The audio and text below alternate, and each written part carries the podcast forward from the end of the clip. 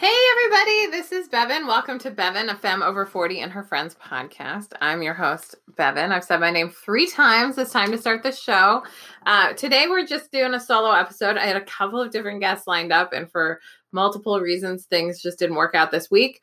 But um, the good news is sometimes I feel like that's like, I don't know. The obviously the goddess is very involved in everything I do. And so um, I just was like, well, maybe this is time uh, for me to give everyone an update.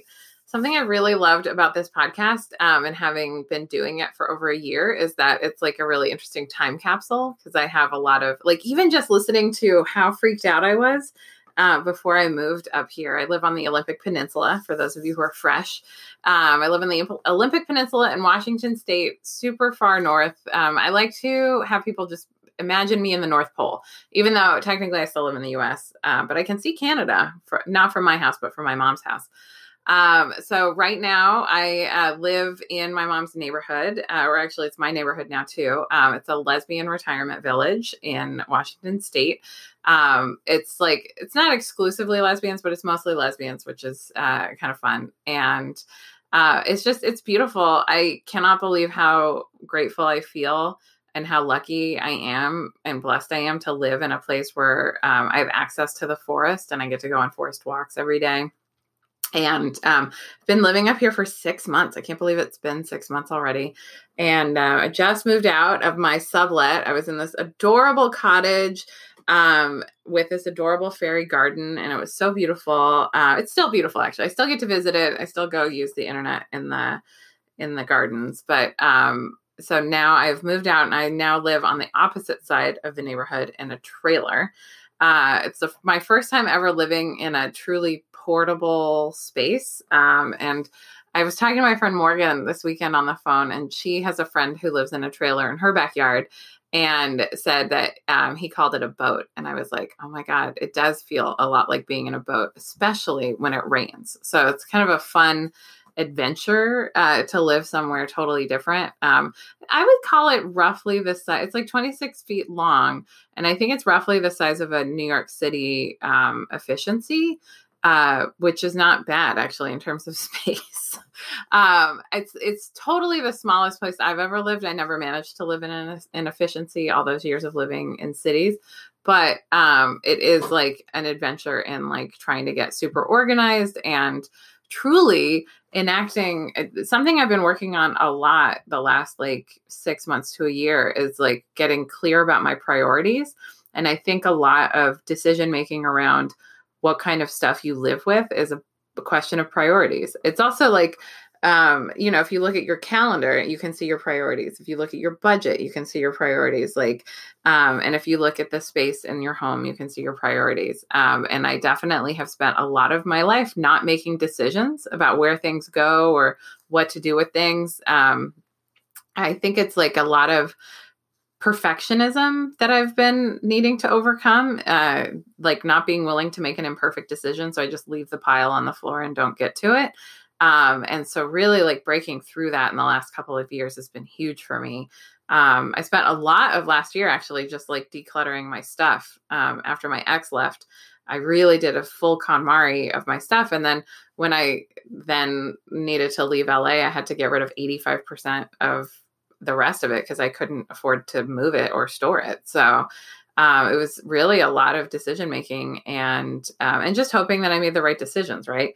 Um, and the good thing about decision making is that it's a self correcting process. That's something I've learned that's really liberated me, and um, it's helpful to just remember that if you make the wrong decision, you know it'll right itself, and that's really lovely. You know, it's lovely to know that you can't screw this up. Uh, everything you're doing is is what's what you're meant to be doing i guess. Um, i've had to in in embracing this change and this move that i i just did um, i really just i don't know like there's been so much uncertainty in the collective right? Because we're still in i mean what is it? I'm recording this on may 22nd no may 21st i keep getting the date wrong. May 21st it's a thursday it's always a thursday uh, when i release these episodes. But um it's May 21st. We're still in the middle of the corona pandemic. Um, I don't like who knows when what the end is in sight, right? Um, and so, like, I feel like everyone had this big change that we kind of felt um, in March. It was such a big moment for people because things had to change, everything had to change. And now we've kind of settled into a new normal. Human beings are incredibly adaptive. Um, and so, like, once you've got a rhythm and a new thing happening, you start to get into um, complacency, I think. And I always try to keep myself um, in my growth edge instead of just being complacent and comfortable. I like to be growing. Um, I know that that's where my greatness is. And so, I, you know, it's not like I want to, it's just that I do because I know it keeps my whole life better. Um, I'd rather do the the hard and awkward thing, but know that I'm staying great uh, than like be comfortable and complacent and have to deal with the pain of like having a change that wasn't something that I like um, led myself into. Um, I've heard the saying pain pushes until vision pulls. Um, and I think that's really true. Uh, and I also really love the saying, um, some people only understand the language of pain, which is very real. That is also me. in many instances in my life. Um, I've been, uh, go- I think I talked about this in my spirituality episode, but I've been going to Agape uh, International Spiritual Center since last May and it's uh it's a church but it's interdenominational so it's really like multi-faith um but the, one of the center teachings is that you know we're all unique creations of god here to to emanate god as we individually are um and so it's been a very nourishing community to be part of and something that michael bernard beckwith who is the spiritual director says a lot and has been saying a lot during this time um, is that we need to have our spiritual practice, we need to have levity, um, and we need to be adaptable. And um, and I think that's like those are things I really focus on um, in terms of just you know just levity. Like honestly, at this point in my life, I just want to laugh. I just want to be around people who make me laugh and obviously make an impact on the world and, and change the world, but like doing it while having a good time. Uh, that's why I call it. That's why Bevan's Party is like my moniker on the internet now. Like, um, I really like. I made that choice mostly because like one of my favorite things in the world is to throw parties because I love to have fun with my friends. And so, you know, and, and, I overheard someone say, like, do I know you from TV or do I know you from Bevan's party? And that to me was like, that's where I got that that little moniker from. I was like, oh, Bevan's party. Haha. Um, it turned out the person knew that person from TV, uh, not from Bevan's party. That was the first party that the TV person had ever been to.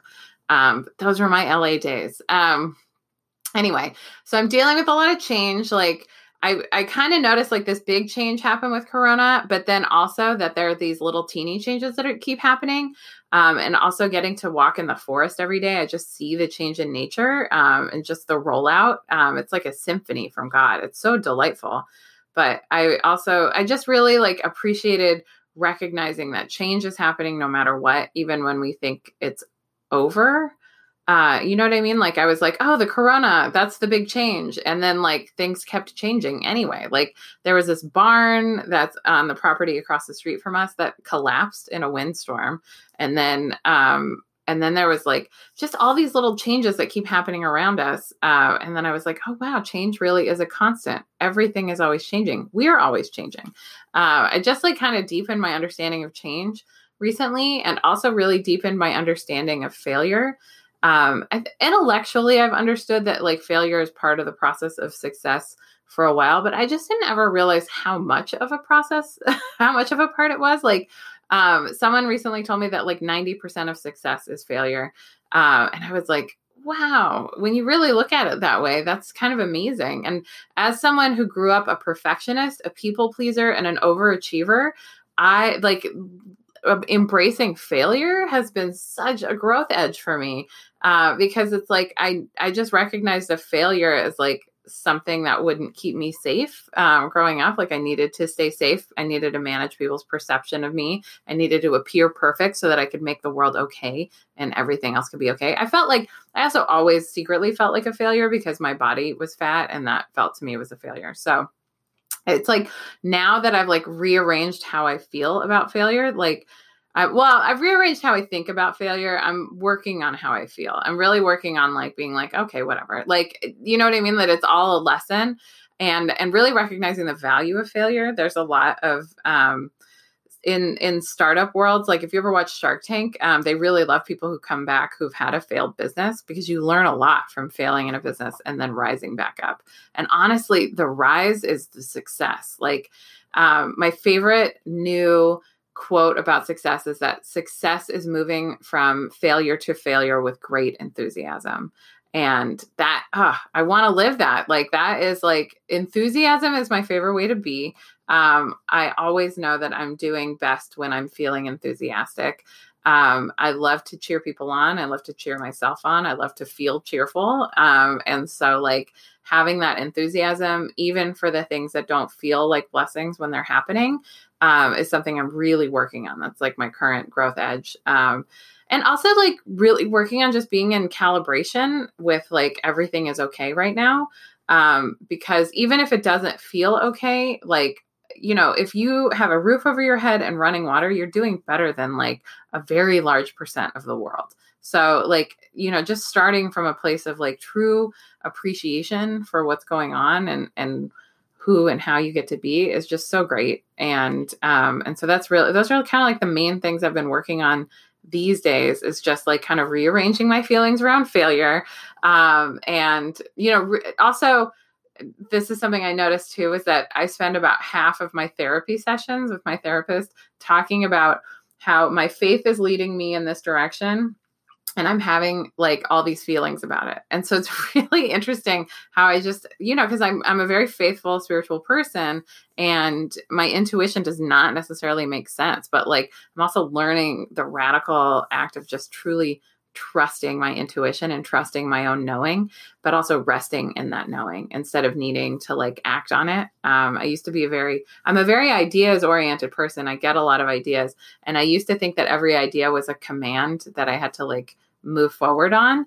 Um, and I used to just start projects all the time with great enthusiasm and then never follow through and finish stuff. And so now that I've been working so hard on my priorities and like living by my priorities, it's really helped me to not have to start every idea that comes through and just to really sit in things and rest in the knowing of what's coming, but also like being very judicious with how I use my time because it's the most finite resource I have. And so um, just trying really hard to time block uh, space for me to spend in nature and um, on my spiritual pursuits and doing movement and making great aerobics honestly. Like it's it's my great passion in life to um, share what i know and um, create fun environments to share that. And so kid dance party my aerobics class is like a huge part of that.